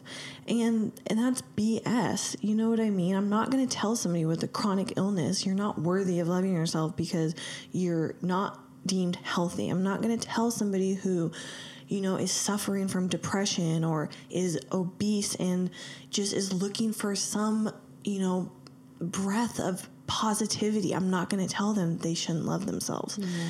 And this, again, I'm getting emotional, but it is, it's very, um, it's hard because, you know, you just get beat down your whole life. No matter who you are, you feel like you can't do enough to fit in or feel good. And on top of that, you're being told by everyone else. And if you're on social media, you're being told, you know, you're not good enough. You're not worthy. You know, it's how are you, how do you think that's helping the situation? Yeah. I want you to feel empowered and, and good no matter what your health is. And if you are feeling that, to me, that's a healthier mindset than, yeah, punishing myself in the gym or, you know, eating next to nothing every day because I think that will make me beautiful. Yeah. And, you know, I was talking to my assistant about, you know, we were going to have you on, and we just had this like whole conversation about it. And she brought up a good point that she was reading an article that they've done these sort of studies where like a thin kind of fit girl will walk up and order a burger, and everyone's mm. like, go girl, go girl. And like yeah. a bigger girl walks up and orders the burger, and everyone's like, ew, gross. Like, are you sure you want like, to eat or, that? Yeah, are you going to eat that whole thing? You know, or judging them.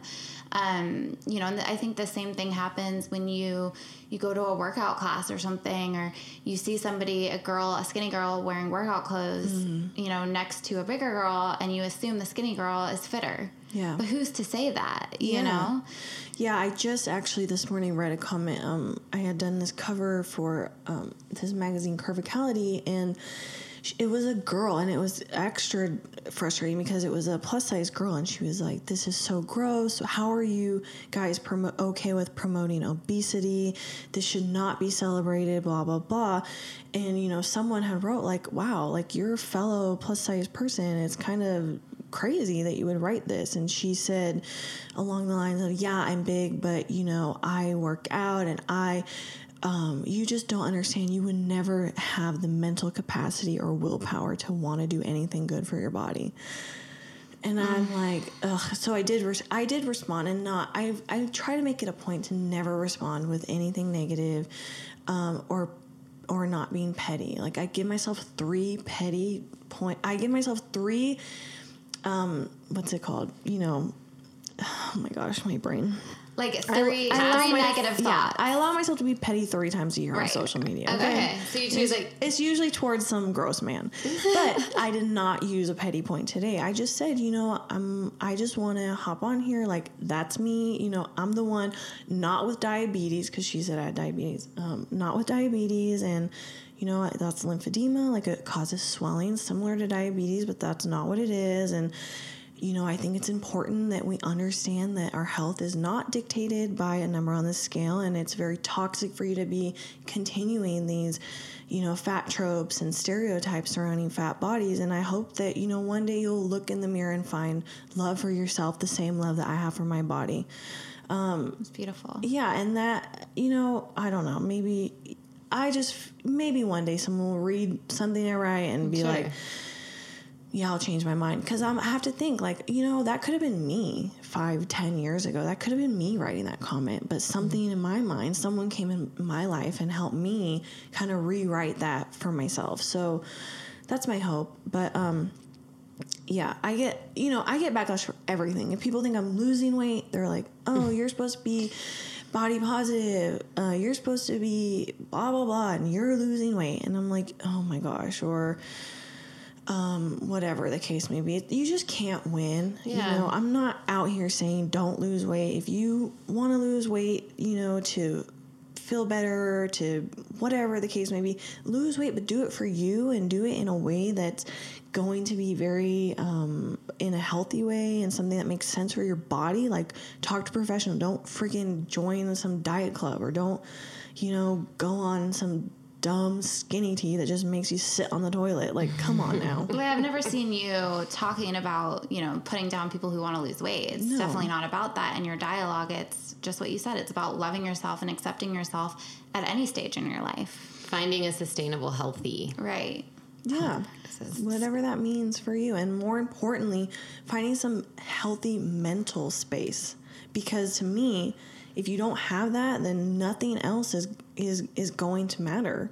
Well, I think it's like, just talking about this makes me think about how, um, most like standard models have to be like a double zero or whatever, and they are so so many models that I've talked to or heard from are so messed up in the head from never being skinny enough, even though they are, as is, so tiny. And we don't think about that. We don't think about the impact on on on that of that pressure. We just it's just expected, you know, and yeah. so. It's just, that's so unhealthy. Right. You know? And we should mm-hmm. be talking about that, because mm-hmm. it's not fair to to those women either. There's maybe two percent of, you know, women in this country, I think it is like two percent, who have bodies like that just very naturally. And mm-hmm. that's fine. Like, I'm not here knocking anybody.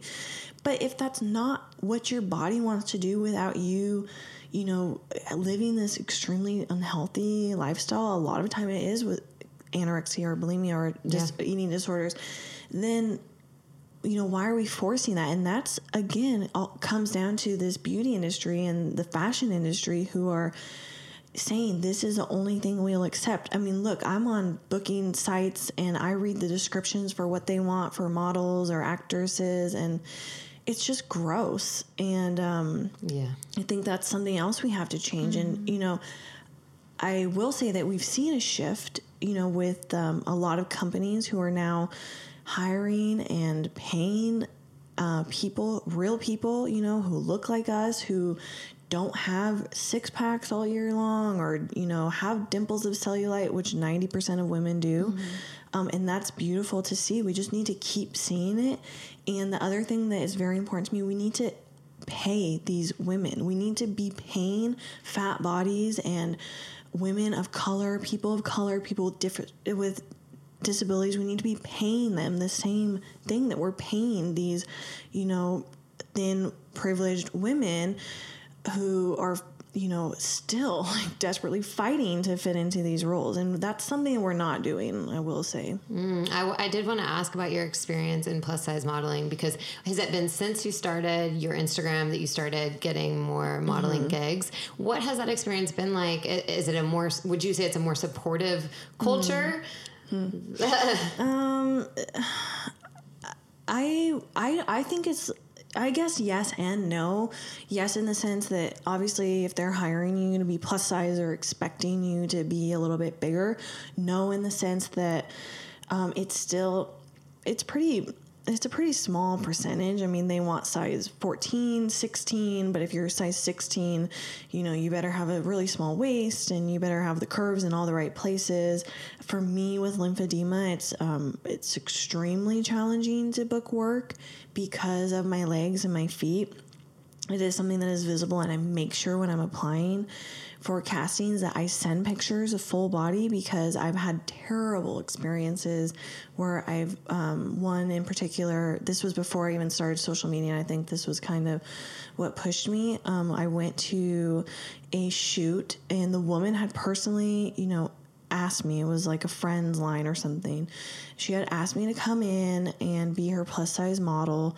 And, um, the first outfit I put on, she gave me to try on, was a short dress.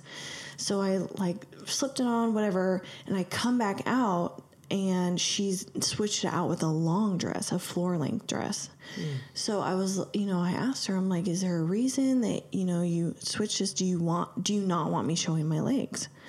And she was like, no, you know, I didn't know your legs looked like that. And mm. yeah. Um, Crushing. It, it was, yeah, crushing, definitely. And that was a, a while ago. That was probably five years ago or, or longer.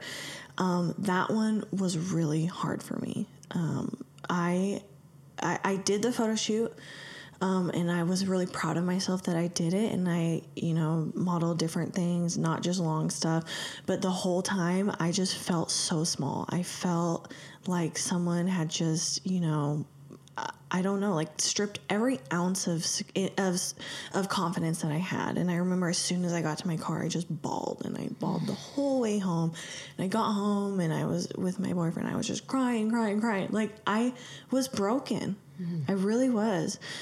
And, um, and that was again, like a, something I'll never forget. And I remember thinking like, look, and I wrote a Facebook post. I was going to ask, did you share? I wrote your... a Facebook post, cause I didn't even have Instagram. And I said, you know what? I'm like, this experience could have just like stopped me from stopped me in my tracks from doing anything that I've been wanting to do. I'm not going to let it, I'm going to use this as just a, you know, part of my journey and an experience that is going to make me better. Um, but that was freaking hard. And that came after a lot of tears and a lot of looking at my legs and being like, I, you know, I don't like you. Like, why do I have these legs? Mm. How do you get yourself out of those kind of dark times? Because you do talk a lot about how you do fully embrace yourself and love yourself, and you're very confident. But of course, these things mm-hmm. bring you down, and you're human. Yeah. And so how do you get through these times? You know, what do you use to get out of that dark place? I just, I really have to remind myself of why I'm doing what I'm doing, you know, why I'm putting myself out there, why I'm exerting this energy, and, and, and it's for like the greater good. It is. And that might sound corny, but like, I want to touch as many lives as I can. And no, not everybody look is going to look like me, and that's okay. There's women and men who reach out to me of all different sizes, and, you know, and I get the messages we talked about saying that I help them. And, and that's what I have to think about. Cause don't get me wrong, there are days where I'm like, oh my gosh, I can't book anything. I can't get anything paid. Like, you know, and I'm like, what, what am I doing? Like, should I not even be doing this anymore? Um, and, and I have to just really say, you started this, you have a mission, like just keep going. These people's opinions of my body, of your body, are literally not paying my bills, right? Mm-hmm. They're not doing anything for me but making me feel like crap. So I can't let that, I just can't let it sit. I just have to move on and say, you know what, that opportunity wasn't for me. Those people, you know, don't deserve me. Five years from now, you know, they're going to be knocking on my door, you know, and I'm going to triple the price. So, right. So girl, I think it's also a pretty cathartic experience for you to write out these, these mm-hmm. times in an Instagram post and then share it and get that love and support from your community, because yes. you've done that several times. And I don't know if this is like a regular series that you did, but it said like Fat Girl Chronicles. Yeah. Is that something? So I've been trying to like... Uh, st- yeah, I've been trying to like start, or even like my letters, like I'll say like from a fat girl fed up, you know, or dear whoever has pissed me off at the time. um, and I do find those very therapeutic. I think writing is is extremely therapeutic no matter what you're going through. Mm-hmm. Um, so that's really helpful. And, and yeah, it's a great outlet, not only for me, but understanding um, that there are people that can relate, you know, oh, I had that same experience, someone will write, or that happened to me, or I felt the same. And I know it's therapeutic for them too, because I think we get so caught up on social media and just seeing these highlight reels of all these people that we look up to or whatever, you know, you have a blue check, like this is just like, you know, her life is so perfect. And it's like, life isn't perfect. You know, I don't, I try to be very transparent. I, uh, you know, I don't, I don't share everything, but I think I share a lot. And one is, yeah, it's like a therapy for me. And I think it's kind of like therapy for other people too. Exactly. Exactly. It's so refreshing. Ugh, mm-hmm. It's amazing. So with that, you do share a lot. How mm-hmm. have, we know your husband sounds like a magical human and sounds like the best. Um, but outside of him, like your family, mm-hmm. Uh, what has the support been like, or response been like to you sharing so much and bearing, bearing it all sometimes? Yeah. Um, I think, um, oh gosh, I need to stop saying I think so much. Mm-hmm. Sorry. Uh, no, so there's so many things I think. need to stop saying. Yeah. Trust me. So it's really been a mixed reaction. I mean, for the most part, it's been good. People who see me, a lot of my family is not on on Instagram. Actually, like me, my immediate family, none of them are on Instagram. That's awesome. Um, so that probably helps. I think it's hard for them to understand what I'm doing, uh, especially my mom, because... you know, I, I'd be like, Mom, I'm going right now to, to do a podcast. Like, I'm super excited. And she's like, oh, you know what I mean? She doesn't listen to podcasts. She doesn't. Or I'll be like, oh, I booked a whatever. Like, I have to post for these people. Like, it's foreign language. Yeah, to her. It totally is. Yeah. So all I can say is like, look, what I'm doing is, you know, try is empowering other people. And her, some of her friends are on Instagram, and, and, um, they're like much more or much less conservative than her. So they'll be like, oh my gosh, Carmen, we saw your article, or we saw your video, you know, or they'll tell my mom like, oh, Carmen's doing this, or, you know, and I think that is like a good way for her to s- kind of be part of it without being directly yeah. part of it. Um, you know, I don't know, my sister, we don't really talk about it that much. I think she tries to understand, but you have to understand like where I'm from. It's like a different, it's different. You know what I mean? It's very small town. It's very conservative. And I think that she knows that I'm doing good work, but she doesn't really know or exactly get it. Um, Uh, so my, I don't know if you saw, like, this was a couple years ago, my, I did a recreation of Kim Kardashian's yeah, picture. Yeah, I saw that. And it was literally like my pelvis, right? And stomach. Um, and that went crazy. Like, Cosmopolitan was writing articles, Glamour. Yeah. Like, it was her perfume, yeah. like her ad for the perfume you recreated. Yes. Okay. And that was like, sh- that was surprising how big that went. But it's so funny because my local newspaper from my hometown called me and they wanted to write an article on me, and I'm like, that's amazing, like, heck yes, thank you. And then I was like, wait, what photo are you gonna use? She's like, um can you send me a photo, because I think this might be a little too much. But, but how um, cool to come from your conservative oh, hometown. I love it. Yeah. No, I love it. And a lot of my friends from home, they do follow me, and they are totally on board, and we're like, I love what you're doing. And Um, That's great. We're in Oregon, by the way. Um, it's a little town called Estacada. It's literally oh, yeah. like they're from Oregon. Oh, you are. We're from yeah. Portland. Oh yeah, I saw a five oh three number. Yeah, yeah. That, yeah okay, yeah. so Estacada. I don't know mm-hmm. if you. Yeah, oh yeah. my gosh. So you we guys lived in Westland. Yeah, yeah. Westland is. Yeah. Like when we had to play Westland in sports, we were like, oh, we're going to like the fancy bar Westland, and we were like the non-rich people. I was like in rolling the up town, in a ninety so, Honda Civic, yeah. like okay. parking in the back row. That's a whole yeah. So Westland's definitely got a bad rap. From us. Oh yeah, uh, that's kind of true sometimes, but yeah, that's crazy. Okay, so you guys totally get it. Yeah, know? Yes. But um, no, I when I go home, like I love it because the guys and and um, guy friends and girlfriends were like, "Oh, I saw your whatever," and it's so cool. Like, it's so inspiring. That is super meaningful to me because when I first started this, I was a little bit self conscious about how I'd be received from people closest to me. Um, and sometimes I still am, depending on what I post, but for the most part, I'm like, you know what, like, this is me. Like Paul says, you do you. Yeah, I love that. What do you think that non-marginalized bodies can do to support the body positivity mm, movement? Such a good question.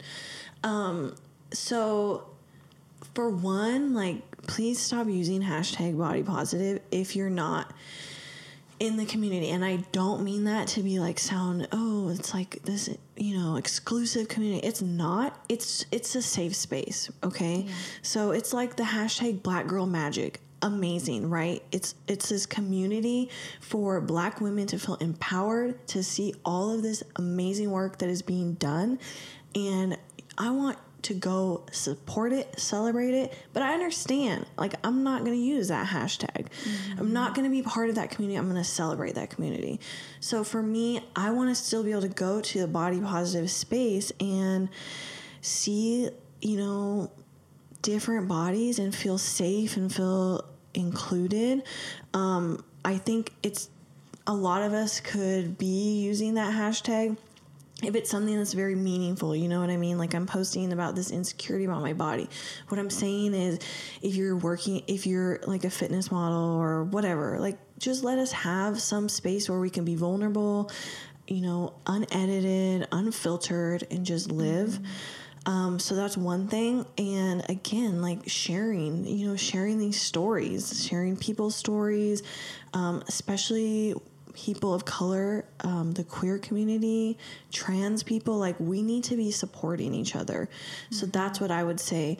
As far as like plus bodies and fat bodies, like, just let us live. Okay. If I'm sitting next to you on an airplane, our thighs are going to touch. Okay. This is going to be rubbing up against you and just let it go. Yeah. You know what I mean? Like, human contact is not the end of the world. You don't need to like put your nose up and be like, no, meh. Exactly. Yeah. Um, So, yeah, if I ask for um, a non-wicker chair at a restaurant, just give me the chair, okay? I'm not sitting in a wicker chair. That's why I sat in the wicker chair. Thank you. That is, see, exactly. I would not sit in that chair. It really wasn't planned, but it, was just, it worked out. Yeah, it worked out. Oh, my gosh. No, that happened to me once at a restaurant in college, and I was mortified. I, again, one of those moments. Like, if it happened now, I'd probably be like, well, that's your fault. That's, you know, but at the time the chair broke and I was actually injured, but I was so embarrassed uh, that I never went back mm. to tell them. I could have, look, I could have had a little lawsuit on my hands, mm-hmm, right. But I didn't. Cause I was so, I was like mortified. I've never felt like that before. So yeah, that's awful. Yeah. I think those are really powerful messages. I did want to ask you, cause I've listened to quote unquote body positivity podcasts that mm. have said, and depending on the one that you're listening to, I've heard podcasts that have bleeped out the word like obese. I've mm. heard podcasts that say, you know, you shouldn't call people obese or fat. And those can be trigger terms, mm.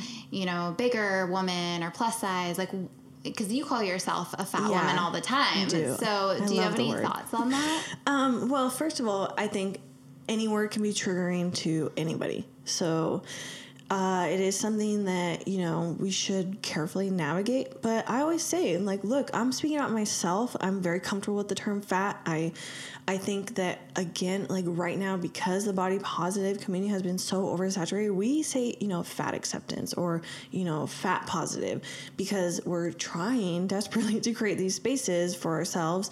Um, but I do ask, like, if I'm around other people, or if I'm in a podcast with other, you know, plus bodies, then I will, like, are you comfortable with you know, the term fat. And if they say no, then I'll be sure that I'm only referring to myself as that. So how does it feel if someone else calls you fat? I guess it would depend on how they're referring to it. Like, mm-hmm. you know, like, um, oh, like, you fat whatever. Then I'll be like, well, that's rude. But or if they're just like, oh, she's fat. Yeah, I would be like, I am fat. Okay, so that wouldn't bother you. I, I I think it's like the context, right? Mm-hmm. Like, why are you telling me that I'm fat? Mm-hmm. Like, yeah, just to remind me. Like, I know. You don't go around being like, oh, she's thin. Yeah. Exactly. Mm-hmm. Yeah. So I think it's, to me, it's like all the context and, and, and how you're using it. I think it's one of those things where I've chosen to take the power back. I think we need to stop demonizing the word fat so much, because all we're doing is demonizing fat people. Um, you know, we're, again, this, it's like we grow up thinking being fat is the worst thing that could happen to us. Mm-hmm. And it's not. Mm-hmm. Um, so for me, I just take the word back. I take the power back. I don't see fat as negative. Like, we, again, we all have fat. Some of us just have more of it than mm-hmm. others. I love that. Do you have any mantras that you repeat that help create a more positive mindset mm. around your body or just confidence? Mantras. Oh, gosh. And not everybody uses mantras, you know, just any, like, I'm curious if you have maybe a medita- any sort of a routine. Maybe it's a morning routine or a meditation routine or something. I mean, I don't really meditate, but like, yeah. you know, we all have something that helps. twenty twenty goals for me. Yeah. Yes, I know. God, it's my forever goal. Uh, me too. I think, um, so the one phrase that I'm like really passionate about that I repeat over is just, I am worthy. I am worthy. I am worthy. You know, you are worthy. I think it's very important for people to know that, because saying things like you're beautiful, um, yeah, it's nice to hear, but, you know, again, that what is beauty? You know what I mean? Okay. So I want to feel worthy, and, and so that's something I really say to myself, and I'm not lying. If you follow me, you, you'll read this a lot, but every single day I get in, in the mirror naked and I speak something nice about my body. Every single day, no matter what, no matter if I feel like crap or I've had a bad week or I'm in a really, you know, sad or depressed mental space, I still do it. And, um, I guess that's like for me, my daily affirmation of yeah, my that's great. daily meditation. That's... So, and I do have, you know, the tattoo masterpiece on mm, my side. I and I that. think Gorgeous. that's a really um, powerful thing, because, you know, there are days where I pass the mirror and I'm like, oh, look at, you know, your belly is getting a little mm-hmm. or whatever. And then it's there on my side and I'm like, you know, I'm, yeah, that's me, mm-hmm. masterpiece, and I'm worthy.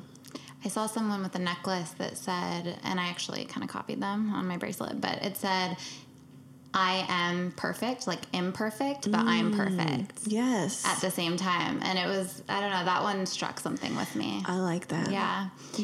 Do you, can you give our listeners mm-hmm. or your younger self mm. some advice about, you know, what would you say to your younger self? Yeah, to my younger self, I would tell her again that, well, I would, I would really, really emphasize the fact that being different is really what makes us all beautiful. Um, I think if I would have heard that as my younger self, I would have been felt way more empowered in my body. And I would tell her and anyone else listening that, you know, we are our own beauty standard, and that is the end of that. You know, no mm-hmm. one else is ever going to look like us, thank God. No one's body will ever be the same of ours, thank God, or whoever you think. And and that's beautiful, and that's what makes us special and different and perfectly imperfect, mm-hmm. and that's what makes us worthy. And I think if we grow up thinking that and understanding that, you know, we're in competition with no one but ourselves, then to me, like, our world would be such a such a more positive space. Well, you are such an inspiration, and Thank we're you. so grateful for women like you. And we'd love to know, you've mentioned a few other inspirations that you've had, but what are some women or even men that you would recommend people follow within mm. this movement? Yeah. Um, gosh, there's so many right now, I think, that are doing really good work. Um, Obviously, like Tess Holiday, she's like the pioneer for this. You know what I mean? Mm-hmm. Um, as far as, let's see here, let me think. Oh, well, Paul is amazing also. Mm-hmm. Um, there's a woman that I follow who speaks a lot about she does a lot of fashion work, but she also has some really great messages. It's called, she's called the B-word, um, Brianna McDonald. She's amazing, and she does not get the cred that she deserves. Um, let me think of one more. Mm-hmm, that's great, though. That's yeah, a great those are starting. all good ones. Mm-hmm. I and just have, have to ask selfishly for somebody like me who may not be comfortable standing in front of the mirror naked or citing, you know, saying something yeah. positive about myself, because that's still a thing that I've talked about before, like not feeling super comfortable walking around naked. Would you just suggest like ripping the Band-Aid off and mm. doing it, or is there a way to kind of ease into it? Yeah. So I... honestly, like spending more time naked is to me what's going to make you more comfortable being naked, and there is a lot of actual science behind that and science behind being with our naked bodies and um and ha- having that increase our body image. So I would say yes, like rip the Band-Aid off, and even if it's just like, well, I'm I'm always naked, like but sleeping naked is has a huge health benefit. I don't know if you mm. sleep naked. No, I need to do that. Yeah. um and also like so sleeping naked, that was something, it was hard for me at first, because you know when you're sleeping, like obviously you're not like trying to be cute or like pose or be like so you know, and I sleep on my side, and that was something that was um like I don't know like almost soothing, but like a very soothing journey for sure. It didn't happen overnight, but like you get very comfortable with your skin and your stomach, and you know, sleeping on the side, like you're you know that's like the most quote unquote unflattering, I don't like that word, but right. angle for your stomach. So um I, I don't know, I think that really helped me, sleeping naked, Um, skin on skin, like n- in a non, you know, sexual way is very important. Um, there's times like where I'll just have my partner just like, you know, spoon me naked, holding my stomach. Like you want to test your insecurities. Okay. That is the way yes. to do it. And, yeah. and, and, um, like even this morning it happened, and, and I, and every time it's like, it's, I still have to like stop my my mind from being like, oh no, and just be like, you know what, like this is just my stomach and it's okay. Yeah. So, so being naked more often, and if you want to start small, like bra and underwear in the mirror, mm-hmm. you know, and just thank your body, or, you know, oh my gosh, my eyes are so pretty, or things that you do like about your body. Start there, and then start t- kind of pushing yourself to dive into the areas where you feel a little bit more. Peel back the layers, one yeah, might say. Peel back the layers. Absolutely. Like yeah. there is no wrong way to do this. If every single day for the first two months you just say, I like my eyes, or thank you, body. That's another thing. Like, thank you for waking me up this morning. Mm. You know, we all have lost people. We all wake up every day to a news story. Someone who woke up without their loved one. Like, thank you so much for waking me up this morning. Body. Yeah, and it puts it into perspective, like worrying about our bodies yes. when like people are dying and have real loss, like, and we're and we're obsessed with this. People are putting mm-hmm. their lives on hold for weight. You yeah. know what I mean? Oh. And I then you wake up and you're sixty or seventy, yeah, and it's like, like I should have taken those photos. Mm-hmm. I should have, you know, whatever, climbed that mountain. I should have done it. So mm-hmm. I say just do it. You Amen. Know what I mean? Yes. Yes. So much greatness here. Thank you. I mean, your you guys light are amazing. Is... I love what you're doing, honestly, and I love that you're giving a platform for all voices. I think it's so important, and and we need it. You know what I mean? Yeah, we need safe spaces, but we also need this inclusivity that is so powerful and important for all of our voices to really understand each other. Well, we really appreciate that, because that's really what we're trying to do, and to be seen in that way is really helpful for us. Yeah. It means yeah. a lot to us. So how can people find you? And I guess before you share that, we'd love to know what you're excited about in your business and kind of coming up in twenty twenty. Mm. Um, I'm excited to, to kind of start doing, we were just talking about this before, but like start doing more video form work, because I think that's really kind of, I've understood that's a passion of mine, and having more conversations like this. Um, and also just really fighting to make sure our bodies are seen. And I'm claiming twenty twenty as this year that, look, these businesses are going to be paying me what I'm worth. They're going to be paying all of these beautiful marginalized bodies what we're all worth, and we're going to be seeing much more of that in all forms of media. I want that so badly for yeah. every person, um, and I really just want to keep, you know, using this platform to the best of my ability and and and have more speaking opportunities. That's really what I want in twenty twenty. It's just more opportunities for people to see their worth and see their beauty. Where can people find all yes, that you're doing right now? Everything I'm, everything I'm on is Eat the Cake Too. So Eat the Cake T O O, Carmen Renee. I'm on um, obviously Instagram. I'm on um, YouTube. Those are my two main platforms. I don't really do Twitter. So yeah. Follow her there. Yes. It's a great name. It's and great send work. Send me a message, because I, I really try to check my messages. I'm not the person who's like, it may take me like two months, but I try to respond to every D M I get from women. You responded really quickly to me, yeah. so I can attest to that. Not men, look. Yeah. Sorry, men. You yeah. got your man. Thank you so much, Carmen. This thank is you. Amazing. Both of you, thank you so much for having me. Of course. Well, we are so glad Carmen came by to share her light with us and be so open and vulnerable, and we encourage you to follow her at Eat the Cake Too for more of these important messages. Yeah, and if you're enjoying our podcast so far, we'd love for you to subscribe and leave us a positive review so we can keep bringing on guests you want to hear from and grow this amazing community.